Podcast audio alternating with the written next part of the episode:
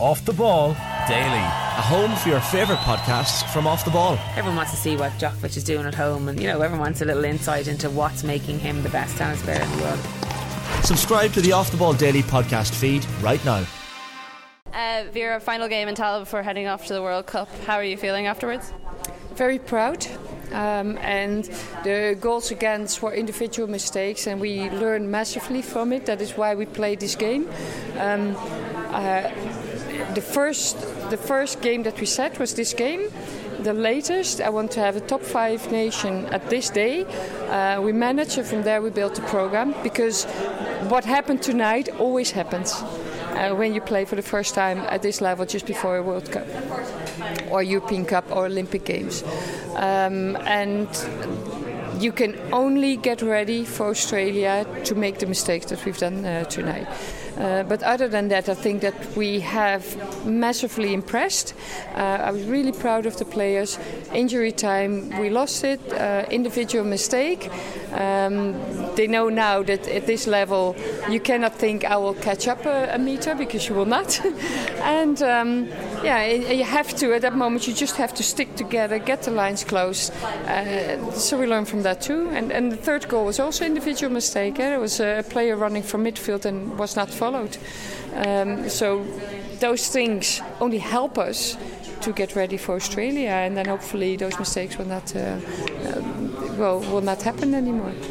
And talk us through that first half because like it was seriously impressive performance up until the goals. You know, we were attacking in a way that we don't see Ireland attacking a, a lot more in the last couple of months, but it seemed like everything had really clicked. And I thought Marissa Sheva. We were absolutely ready for France, and I think the game plan was absolutely right, um, and uh, the execution was superb. Uh, we couldn't keep on going. That was the, that was the thing in the second half. It, it's really difficult to put that performance for us uh, during the whole game. And, and then, yeah, we have a superb player in Katie, and if you lose her, it's, it's, we have a few others. Um, that we don't have to hide ourselves from that. That's a massive, massive blow, and we don't have a second Katie, yeah. Uh, like we don't have a second of, of a few others. Um, that doesn't mean that the others have done phenomenally well. Uh, but you don't have to hide yourself from the fact that when a player like Katie is off the pitch, that you really miss her. So, as an ankle roll for Katie, what's the what's the next few days look like for her? I don't know. The doctor needs to have a look at it. I don't know more than you do. That you've seen her walking, not on crutches, and uh, let's hope that it's not too bad. And what did you say to the team at halftime? To, because to concede the goals in that way, even if it was individual errors, eh, it's a bit of a slump going in after that, especially when the performance had been so high prior to those moments. Yeah, it is for the players, especially for us as coaches.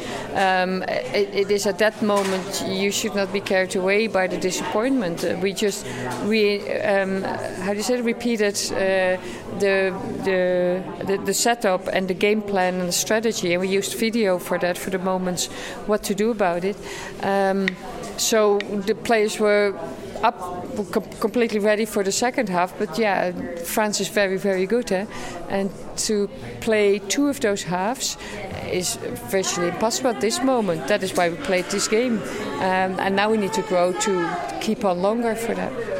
And how do you achieve that with the team? How do you make sure that you know it doesn't come to the end of the first half and we're collapsing? Uh, to learn from it that you you really have to keep concentrating. The moment you need to get your concentrating go, go uh, concentration go is the moment there's an injury or the ball is out, or that you for a moment just let your concentration go and don't grab it again because you can only keep your concentration for about 20 minutes.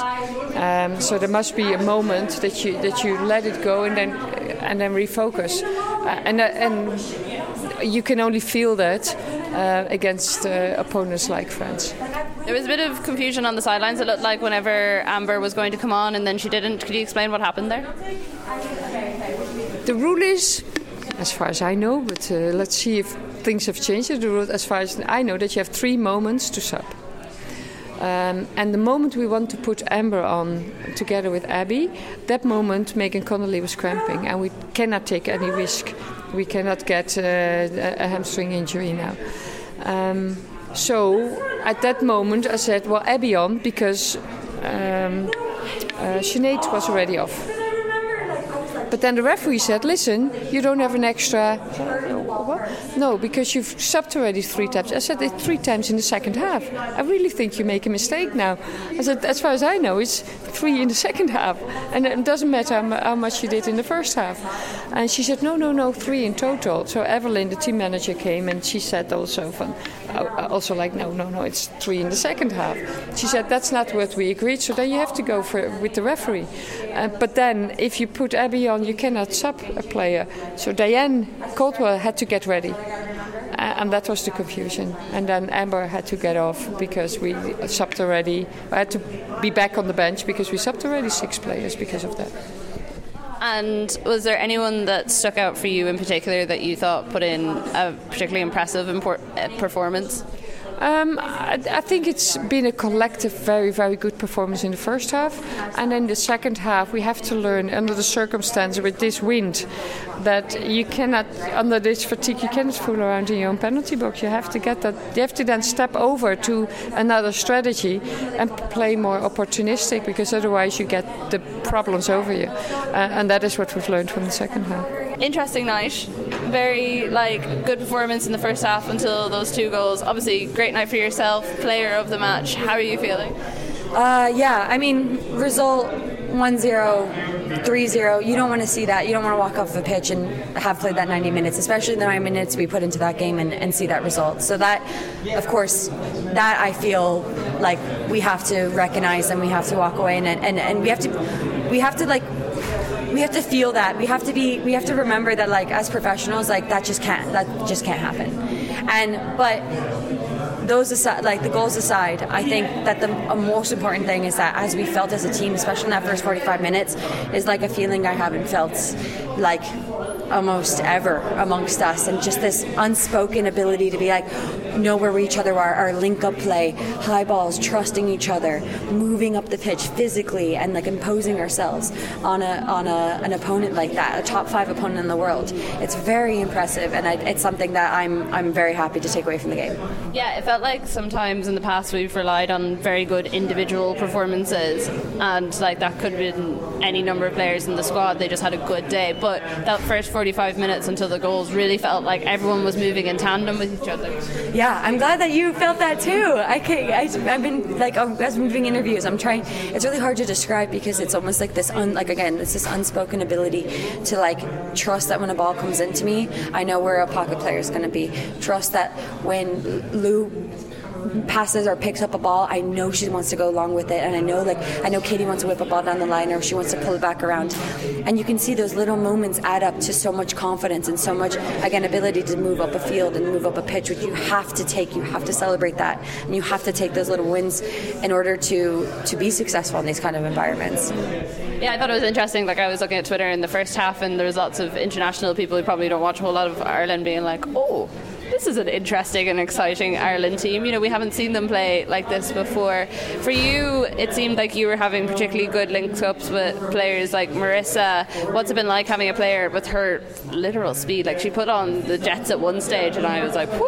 I know. I mean, it's it, when you when you play with the caliber like a, a, the. A, a player with so much speed as Marissa, and also like ball control, like Sinead and her with her ball control, it's it makes your life a lot easier too. You're like, oh my God, um, just because they can get they get to so much more. Their their their soccer brain is thinking ahead, like they're think it's thinking like you, and it's really um, it's really helpful again to just for all link up play.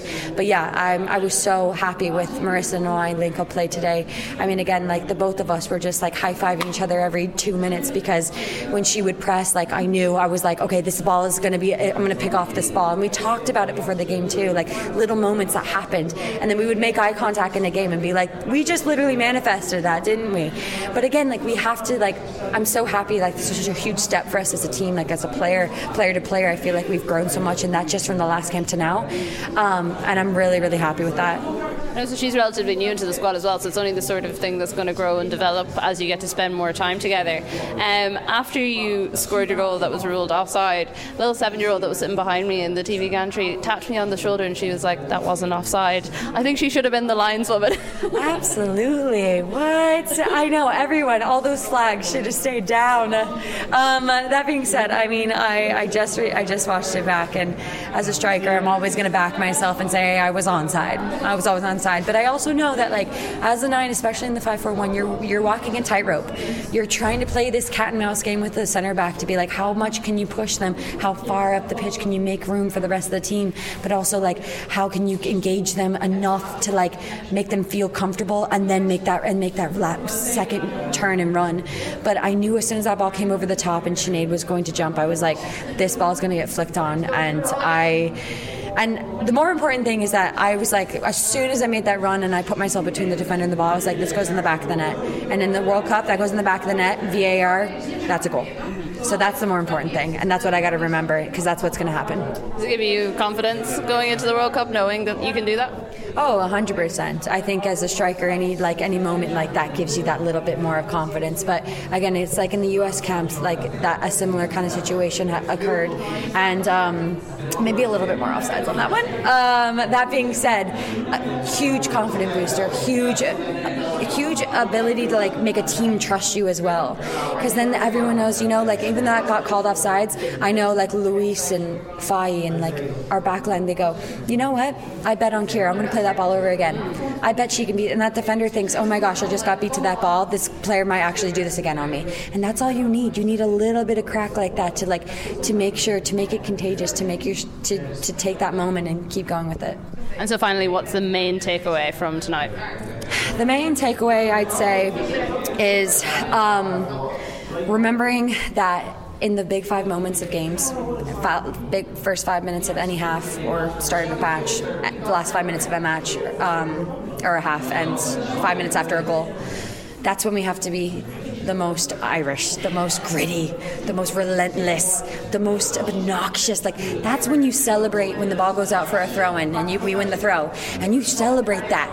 You get everyone off the pitch. You get the people hyped because in those moments, that's when an opponent thinks, okay, like they just got to, they want a, a like a, a throw in. Like what, what is what does this mean? And they again, like you win a corner kick. That's that's when we have to remember those five minutes. That we almost have to turn into a gear of like we are relentless. We're the most relentless in these moments because I truly believe, and those would, if if we're like that and we remember to be like that and we keep that amongst each other, that first half completely different game. We go into the halftime 0-0 and that is a completely different game.